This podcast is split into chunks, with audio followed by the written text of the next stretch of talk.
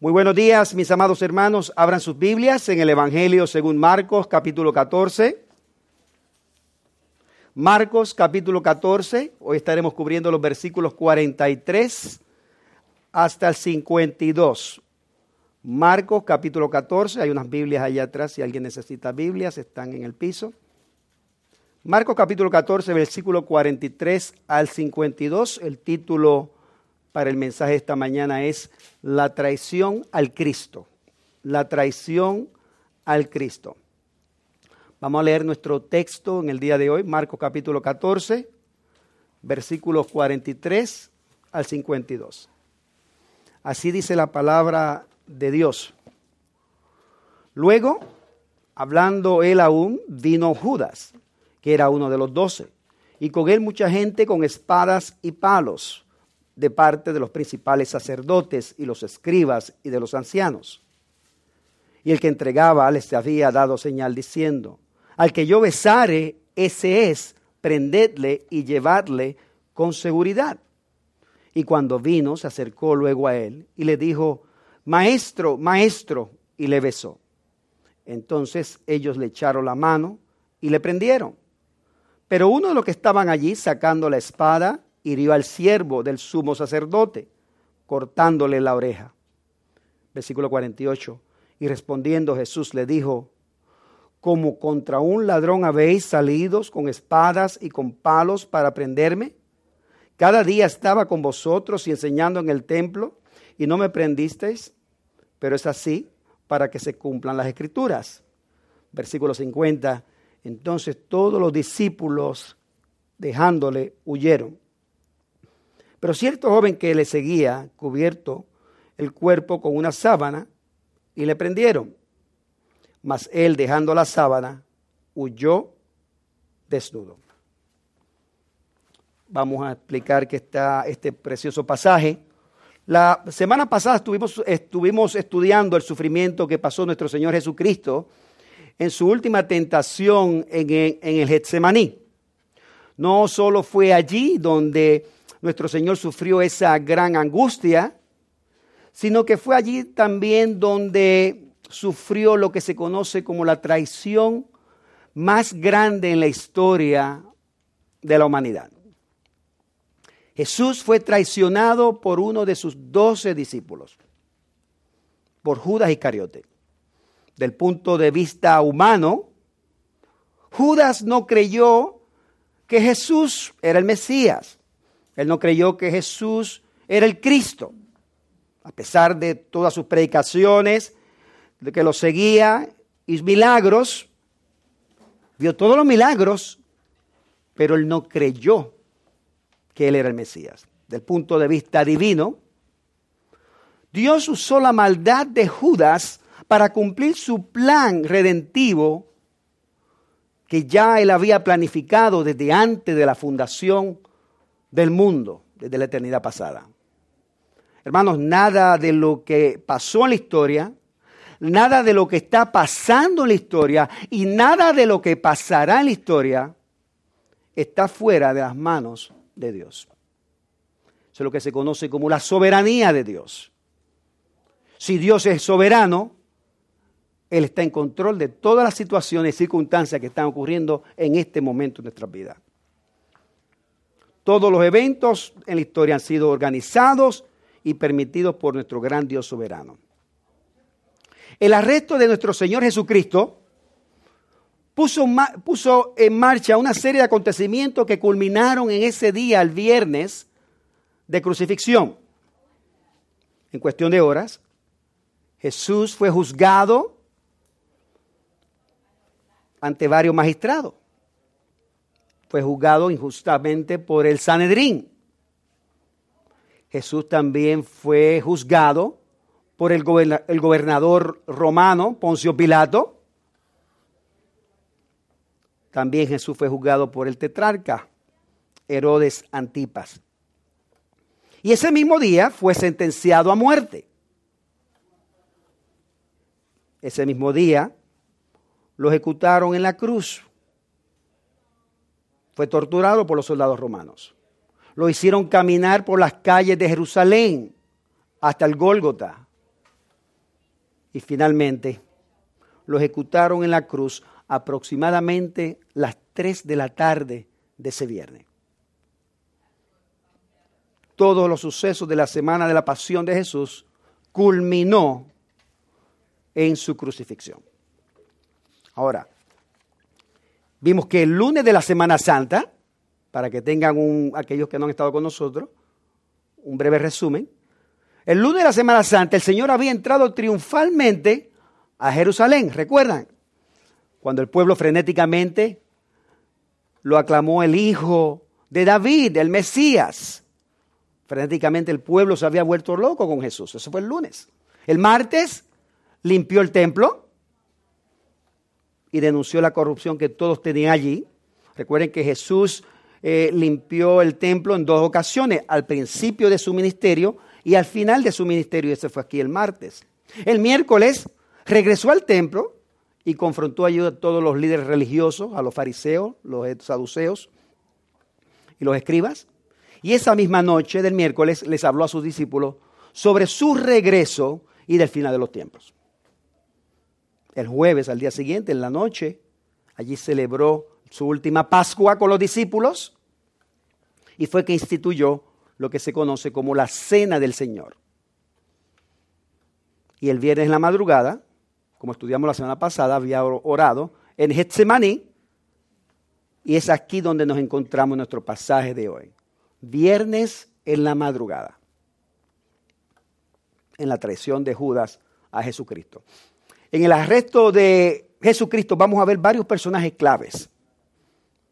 Y uno de los personajes claves en este pasaje es la multitud hostil. La multitud hostil. Observen el versículo 43. Luego hablando él aún vino Judas, que era uno de los doces, y con él mucha gente con espadas y palos de parte de los principales sacerdotes y de los escribas y de los ancianos. Una pausa aquí.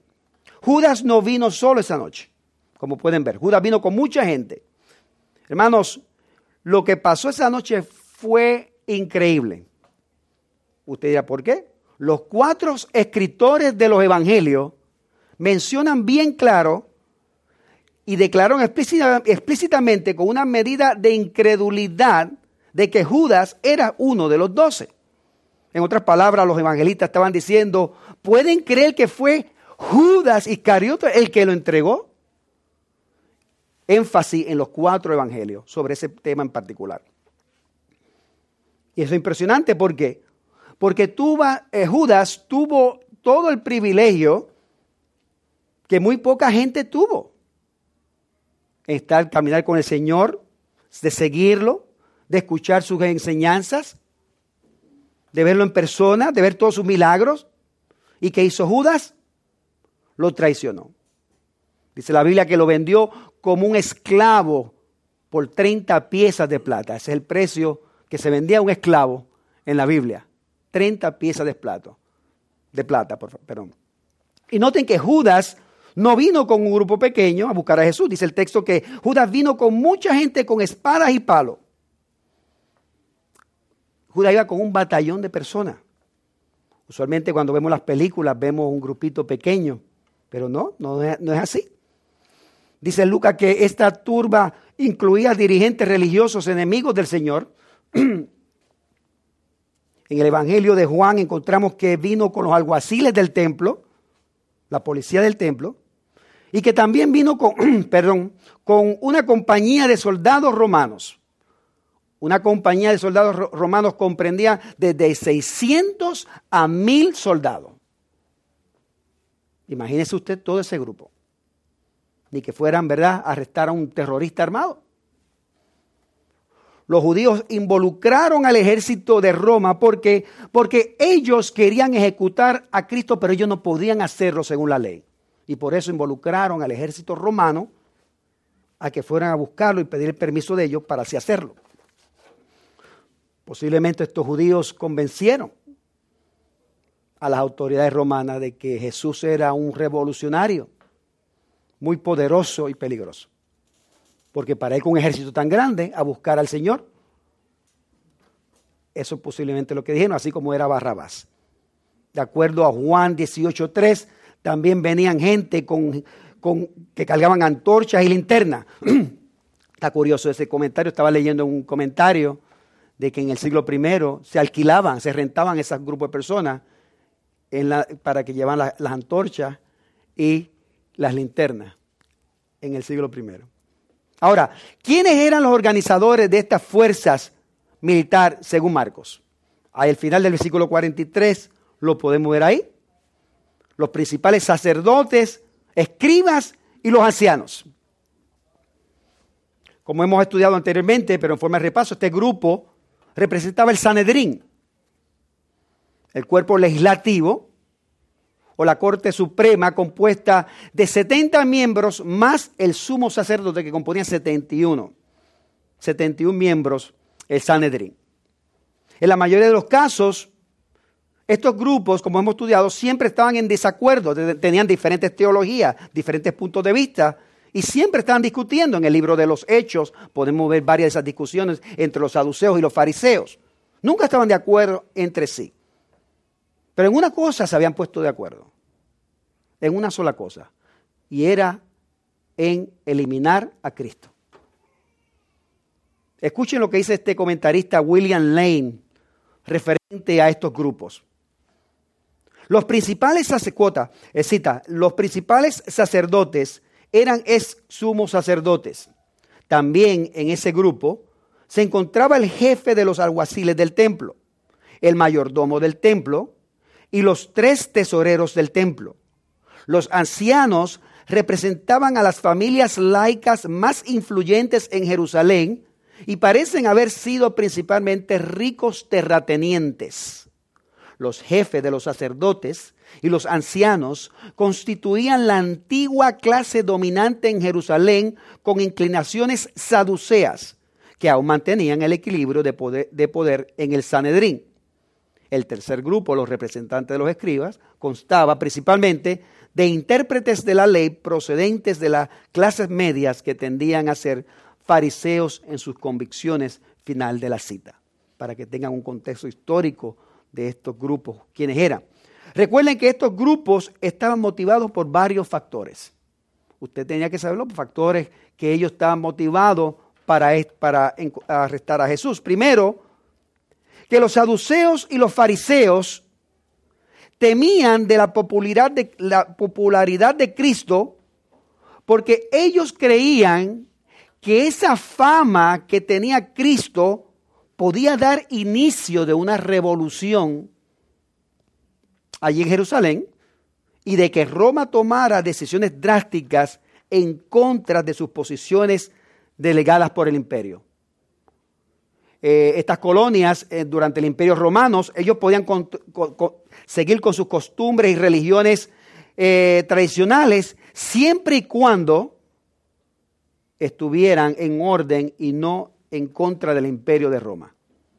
Y ya al final del, del ministerio del Señor Jesucristo se estaba formando una bien grande. Segundo, debido a que los jefes de los sacerdotes y los saduceos, los que tenían el dinero, que controlaban el templo, ¿qué había hecho Jesús dos veces ya con ellos? Había limpiado el templo.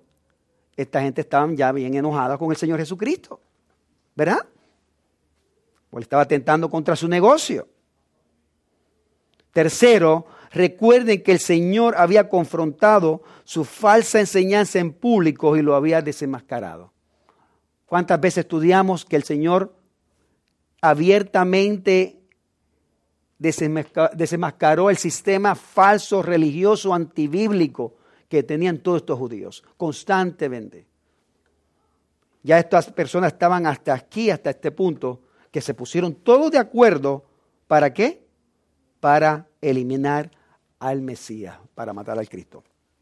Ahora, ese es el primer grupo, el personaje que vemos. Vamos a ver el segundo grupo, el segundo personaje, y es el traidor hipócrita.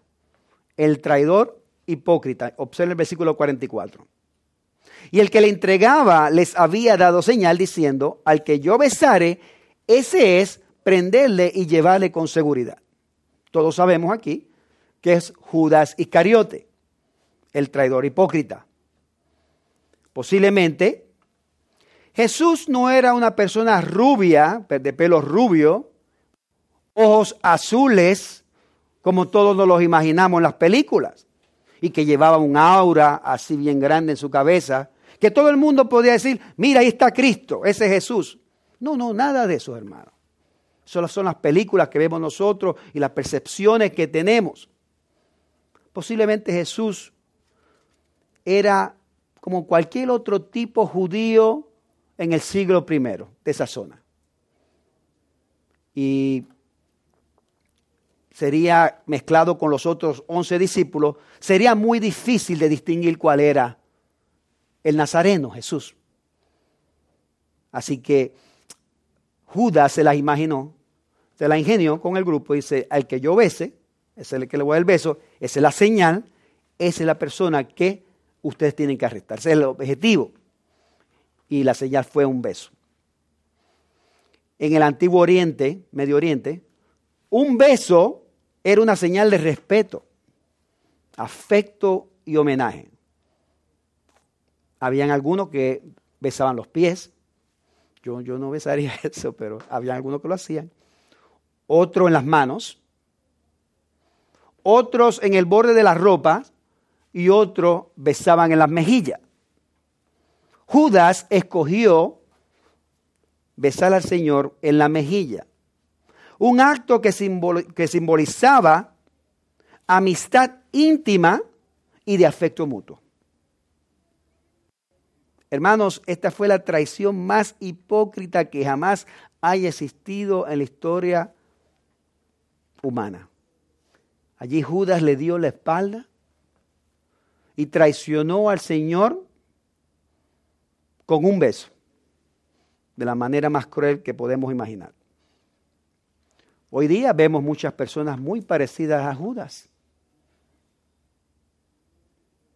¿Sí? personas que han profesado ser discípulos de Cristo y le han dado la espalda al Señor Jesucristo. Es bien triste lo que yo he visto en mi corta historia cristiana en la iglesia. Muchas personas que profesaron ser cristianos, que profesaron ser discípulos del Señor Jesucristo, le dieron la espalda y lo traicionaron personas que vi bautizarse, que dieron fe, pública de su conversión, que se hicieron miembros de la iglesia local.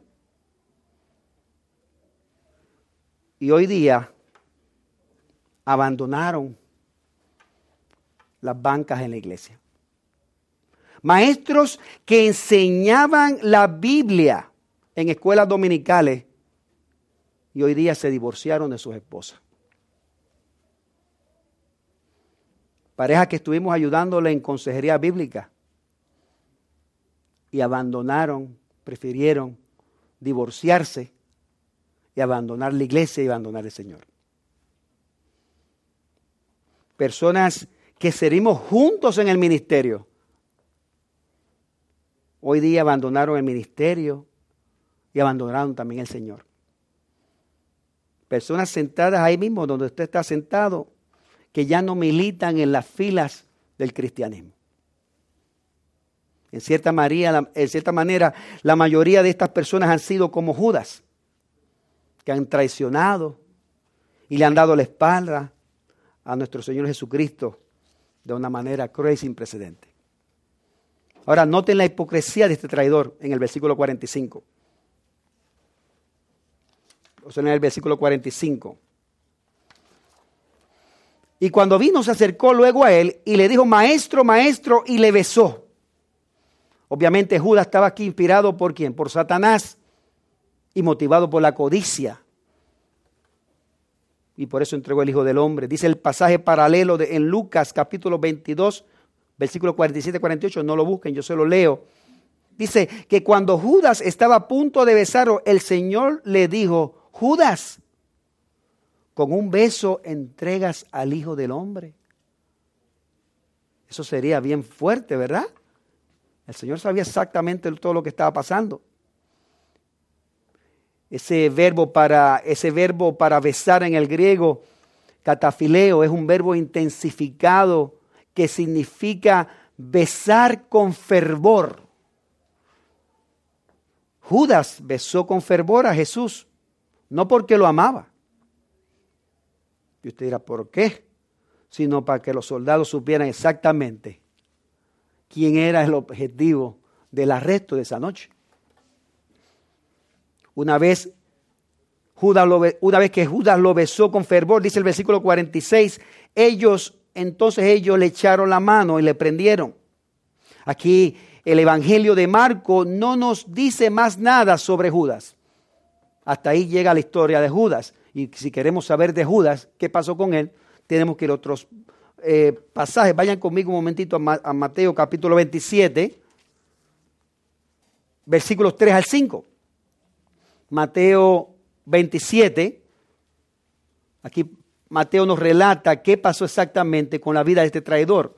Mateo capítulo 27, versículo 3 al 5. Dice Mateo 27, entonces Judá, el que había entregado, viendo que era condenada, condenado, devolvió arrepentido las 30 piezas de plata a los principales sacerdotes y a los ancianos, diciendo, yo he pecado entregando sangre inocente. Mas ellos dijeron, ¿qué nos importa a nosotros? Allá tú. Y arrojando las piezas de plata, en el templo, salió y fue y se ahorcó. Increíble lo que pasó con Judas. Eh, Hechos capítulo 1, Hechos capítulo 1 también nos da otra información sobre Judas. Hechos capítulo 1, versículos 18 al 19 dice, hablando de Judas, este pues con el salario de su iniquidad adquirió un campo y cayendo de cabeza se reventó por la mitad y todas sus entrañas se derramaron. Y fue notorio a todos los habitantes de Jerusalén de tal manera que aquel campo que se llama en su propia lengua Aceldama, que quiere decir campo de sangre. En otras palabras, hermanos, Judas tuvo una gran oportunidad para estar con el Señor Jesucristo, pero traicionó. Traicionó a Cristo su suicidio fue frustrado. Eso no fue un suicidio, fue un accidente. El árbol se rompió. Fue un suicidio frustrado. Y lleva más de dos mil años en el, en el infierno por no creer en Cristo. Regresando a Marcos capítulo 14, versículo 47. Marcos capítulo 14, versículo 47, vemos un tercer personaje y ese es el discípulo impulsivo. Veamos el discípulo impulsivo. Versículo 47. Pero uno de los que estaba allí sacando la espada hirió al siervo del sumo sacerdote cortándole la oreja. Dice Lucas que el momento que arrestaron a Jesús, los discípulos le dijeron al Señor, Señor, ¿heriremos a espada nosotros también? O sea que los discípulos también querían hacer atacar a esta gente. Pero hubo un discípulo que no esperó la respuesta del Señor y tomó la justicia en sus manos. Marco no nos dice quién fue este discípulo, pero el Evangelio de Juan nos dice quién fue. Y ya sabemos que es nada menos que el discípulo Pedro. Pedro, impulsado por sus emociones, le cortó la oreja derecha al siervo del sumo sacerdote. Nos dice Juan que su nombre era Malco, con L, no Marcos. Malco. Ahora, Marcos no relata qué pasó con el siervo del sumo sacerdote, pero el pasaje paralelo en Lucas dice que el Señor les dio una orden a los discípulos y a Pedro que dejaran de hacer esas cosas. Y vino el Señor y sanó la oreja de este siervo de una manera milagrosa. Podemos ver esa noche que el Señor le dio tres razones a Pedro para no usar la espada en ese día. Tres razones. Si van conmigo ahí en Mateo 26, las van a ver. Mateo capítulo 26, versículo 52. Mateo 26, versículo 52. Dice, ahí vamos a la primera. Entonces Jesús le dijo, vuelve tu espada a su lugar, porque todos los que tomen espada a espada, a espada, perecerán. ¿Qué quiso decir el Señor Jesucristo aquí? Lo que quiso decir aquí el Señor es que los que participan en matanzas ilegales son culpables de asesinato. Y el asesinato es un delito que merece la pena de muerte. Yo no sé si usted lo sabía, pero la Biblia aprueba la pena capital. Muchos cristianos no están de acuerdo con esta posición de que la Biblia aprueba la, pena capital, pero está en la Biblia. Génesis capítulo 9, versículo 6 es un texto. Génesis 9, versículo 6. Romanos 13, versículo 4. Romanos 13, versículo 4 y este mismo pasaje. La pena de muerte es algo que la Biblia aprueba. Así que el Señor, lo que está, ¿qué está haciendo el Señor aquí con Pedro? Lo está protegiendo de que de la pena de muerte. Pedro, deja eso. No hace falta. Ahora, una segunda razón para no usar la espada en ese día, le dijo el Señor, fue que tenía que confiar en el poder de Cristo, no en tus armas. Confía en el poder de Cristo. Observen el versículo 53, ahí en el capítulo 26, donde dice, ¿acaso piensa que no puedo ahora orar a mi Padre y que Él no me daría más de 12 legiones de ángeles? Pedro debía reconocer que si Jesús hubiera querido ayuda militar, al instante pudo haber convocado legiones poderosas de ángeles. Cristo no necesitaba la ayuda de discípulos dormilones y mucho menos de armas insignificantes. Hermanos, una legión romana constituía de seis mil soldados, una legión romana, seis mil soldados. Dice la Biblia en Segunda de Reyes, capítulo 19 al 35, que un ángel mató a 125 mil personas en una noche. Un ángel. Y aquí estamos hablando de cuántos ángeles? 12 legiones de ángeles. 72 mil ángeles. Esto representaba un poder que imaginable. Y eso estaba acceso en, el poder de Cristo. Él no, necesitaba ayuda. En otras palabras, Pedro le dijo, Pedro, yo no necesito tu ayuda con ese cuchillito. Una tercera razón que el Señor le da a Pedro para no usar su espada en ese día fue que hay que confiar en el poder de la palabra de Dios. Hermano, ¿cuántas veces estudiamos esto? Confiar en el poder de la palabra de Dios. Observen el versículo 54. Pero ¿cómo, pero ¿cómo entonces cumplirán las escrituras? ¿Se cumplirán las escrituras de que es necesario que así se haga? Era necesario que todo esto ocurriera, de acuerdo a los profetas, de acuerdo a las escrituras, tal como lo había profetizado el, profeta Isaías 700 años antes de Cristo. En Isaías 50, versículo 6, hablando de Cristo, dice, Di mi cuerpo a los heridores y mis mejillas a los que me mesaban la barba. No escondí mi rostro de injurias y disputos o escupidas, se puede decir. O Isaías 53, versículo 7. En referencia a Cristo, al siervo sufriente hablando de Cristo, angustiado él y afligido, no abrió su boca, como cordero fue llevado al matadero y como oveja delante de sus trasquiladores enmudeció y no abrió su boca.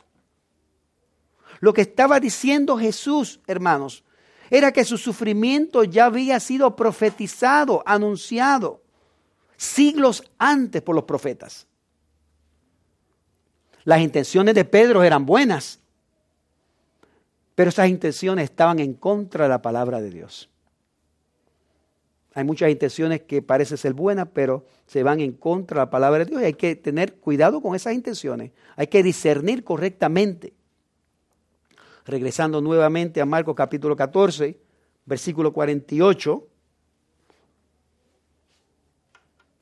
vemos a ver otro, otro personaje. Hemos visto una multitud hostil, un traidor hipócrita, un discípulo impulsivo. Veamos ahora un cuarto personaje y este es el Cristo, un Cristo glorioso, un Cristo glorioso. Miren el versículo 48. Y respondiendo Jesús le dijo, como contra un ladrón habéis salido con espadas y con palos para prenderme? Cada día estaba con vosotros enseñando en el templo y no me prendisteis, pero es así para que se cumplan las escrituras. Noten que Cristo no corrió, no se escondió, sino que enfrentó toda esta multitud con calma y le hizo una pregunta muy razonable a sus captores. Una traducción mejor para esa palabra ladrón que están viendo ahí en su Biblia es bandido o insurgente o un rebelde armado. Es la misma palabra que se utiliza en el Evangelio de Juan en relación a Barrabás. En otras palabras, están comparando a Jesucristo como si fuese un Barrabás. Observen que el Señor nunca se escondió de ello. Él siempre le enseñó abiertamente y públicamente en el templo, ¿se recuerdan? Donde ellos siempre estaban. Pero ¿por qué no lo arrestaron en el templo? ¿Por qué no lo arrestaron cuando hizo su entrada en Jerusalén? ¿Se recuerdan el lunes? Porque ellos temían que el pueblo nuevamente se volviera en contra de ellos. Recuerden que el pueblo se había vuelto apasionado con el Señor Jesucristo, aunque no entendían ni creyeron su mensaje, pero era algo muy fascinante para ellos. Y los líderes religiosos esperaron el mejor momento para arrestarlo, especialmente en aquella noche en Getsemaní, donde el pueblo no pudo verlo. Del punto de vista humano, ese era el mejor momento para su arresto. Del punto de vista divino, el Señor reconoció que los acontecimientos que ocurrieron esa noche se estaban llevando tal como están en las escrituras. Todo estaba ocurriendo en perfecta armonía y programación en el plan soberano de Dios. La traición de Judas, la vemos en el Salmo 41, 9. Aún el hombre de mi paz, en quien yo confiaba, el que de mi pan comía, alzó contra mí el calcañal. Es el Salmo 41, 9. El precio de su traición, también en el Antiguo Testamento, vemos Zacarías capítulo 11, versículo 12, donde dicen, y pasaron por mi salario 30 piezas de plata. Su arresto y sus juicios lo vemos en Isaías 53, 8, por cárcel y por juicio fue quitado. ¿Van viendo? Su sufrimiento y abandono por parte de sus discípulos lo estudiamos ya en Zacarías capítulo 13, versículo 7, donde dice, y era el pastor y serán dispersadas las ovejas. Todo esto se llevó a tal como está en las escrituras. Las escrituras interpretan las escrituras. Y Dios usó la misma perversidad de ese, del hombre para cumplir sus propósitos. Hermanos, esto nuevamente, cuando estamos estudiando estos textos, vemos la soberanía de Dios. Dios es soberano, Él está en control de los eventos de la historia. Si a usted no le gusta el presidente de los Estados Unidos de América, déjeme decirle de que fue Dios el que lo puso ahí porque dice Daniel que él es el que pone y quita reyes, ¿verdad? Si usted no está de acuerdo con su patrono por patrono por X o Y razón, fue Dios que lo puso ahí y ha permitido esos eventos para cumplir sus propósitos. Cuando los hermanos de José, se recuerda la historia, la narrativa de José, que los hermanos lo habían vendido y después entraron y los hermanos se encontraron nuevamente con él. Y, eh, los hermanos se asustaron porque creían que José eh, los iba a matar. ¿Qué le dijo José? Vosotros pensasteis mal contra mí, mas Dios lo encaminó a bien. Ese es el tema central del libro de Génesis, la soberanía de Dios en la creación manera Dios usó toda la maldad de esa multitud para llevar a cabo su plan redentivo en esa noche. Hermanos, en la atmósfera de Dios no existe coincidencia, no existe suerte. En la esfera de Dios está todo perfectamente planificado. Y en esa específica noche el Señor sabía que la hora había llegado y el Cristo glorioso cumplió toda la voluntad del Padre Celestial. Ahora observemos otro tipo de personaje en el arresto de Cristo. ¿Quiénes son estos? Los discípulos cobardes, versículos 50 al 52. Los discípulos cobardes. Cuando el Señor les profetizó a que todos ellos le abandonarían, ¿qué dijeron todos ellos? Orgullosamente, que eso no iba a ser así. Ahí en el capítulo 14, observen ahí en el versículo 27, cuando dice, entonces Jesús le dijo, todos os escandalizaréis, todos os abandonarán de mí esta noche, porque Cristo está, heriré al pastor y las ovejas serán dispersadas. Luego en el versículo 29 dice, entonces Pedro le dijo, aunque todos te abandonen, yo no. Y al final del versículo 31, todos los discípulos decían lo mismo, de que no iban a abandonar a Jesús y que si era necesario, ¿qué? Que ellos también iban a morir con el Señor. ¿Y qué sucedió cuando llegó la multitud junto con todos esos soldados. Dice el texto de nosotros ahí en el versículo 50. Entonces todos los discípulos, dejando, huyeron. Exactamente como lo profetizó el Señor Jesucristo. Esa palabra en el griego es feugo, para la palabra huir. Todos huyeron, feugo. Es donde tenemos la palabra español, ¿cuál? Fuga fugitivo. Estos discípulos corrieron cobardemente como, como fugitivos cuando se escapan de la cárcel y están huyendo de las autoridades. Los fugitivos huyen desesperadamente de la policía y no paran de correr porque no quieren ser arrestados. Así corrieron estos discípulos esa noche, cuando habían dicho de que iban, si era necesario, morir con el Señor. No, Pamplina fue eso.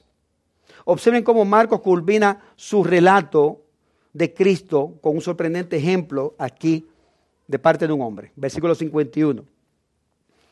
Pero cierto joven le seguía, cubierto el cuerpo con una sábana, y le prendieron.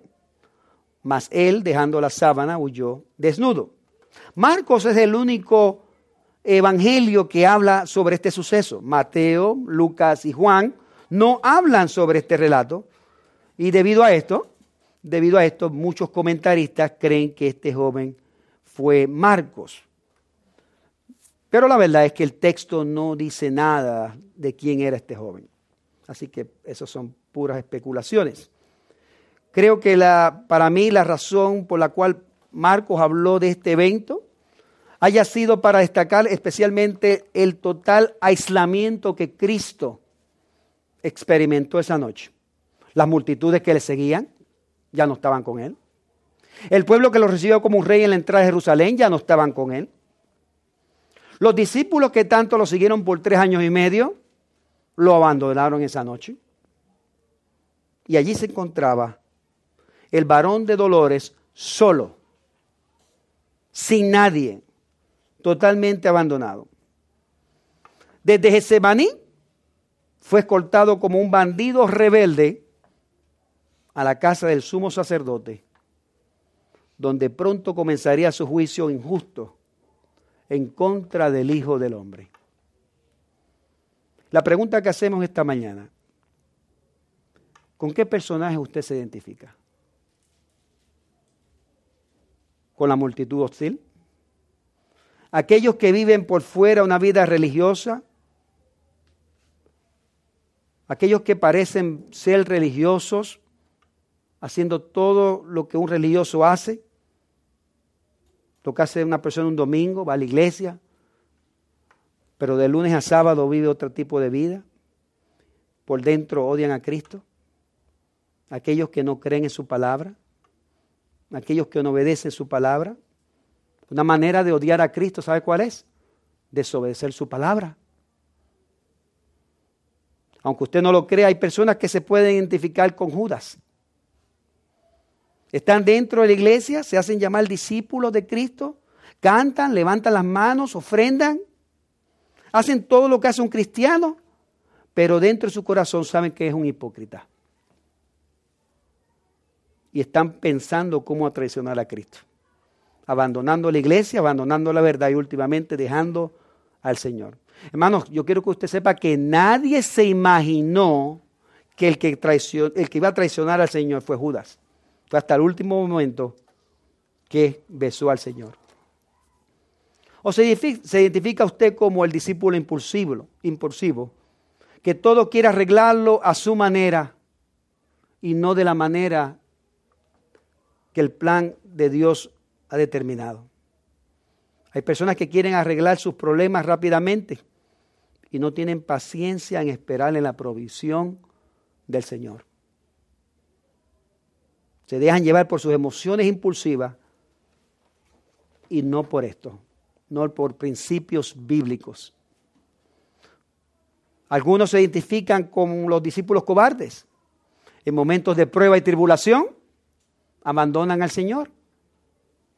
En momentos difíciles prefieren huir de la iglesia y regresar al mundo. En momentos de persecución, dejan a Cristo. ¿O se identifica usted con el glorioso Cristo? En momentos de prueba, usted está firme, enfrentando las adversidades con valentía, humilde cuando es confrontado hostilmente, obediente para hacer la voluntad del Padre en su vida, en total dependencia de Dios y de su palabra. Es mi oración que cada uno de nosotros cada día seamos conformados a la imagen de Cristo y es mi oración también que seamos discípulos fieles del Señor Jesucristo, de que nunca, pero nunca abandonemos al Señor.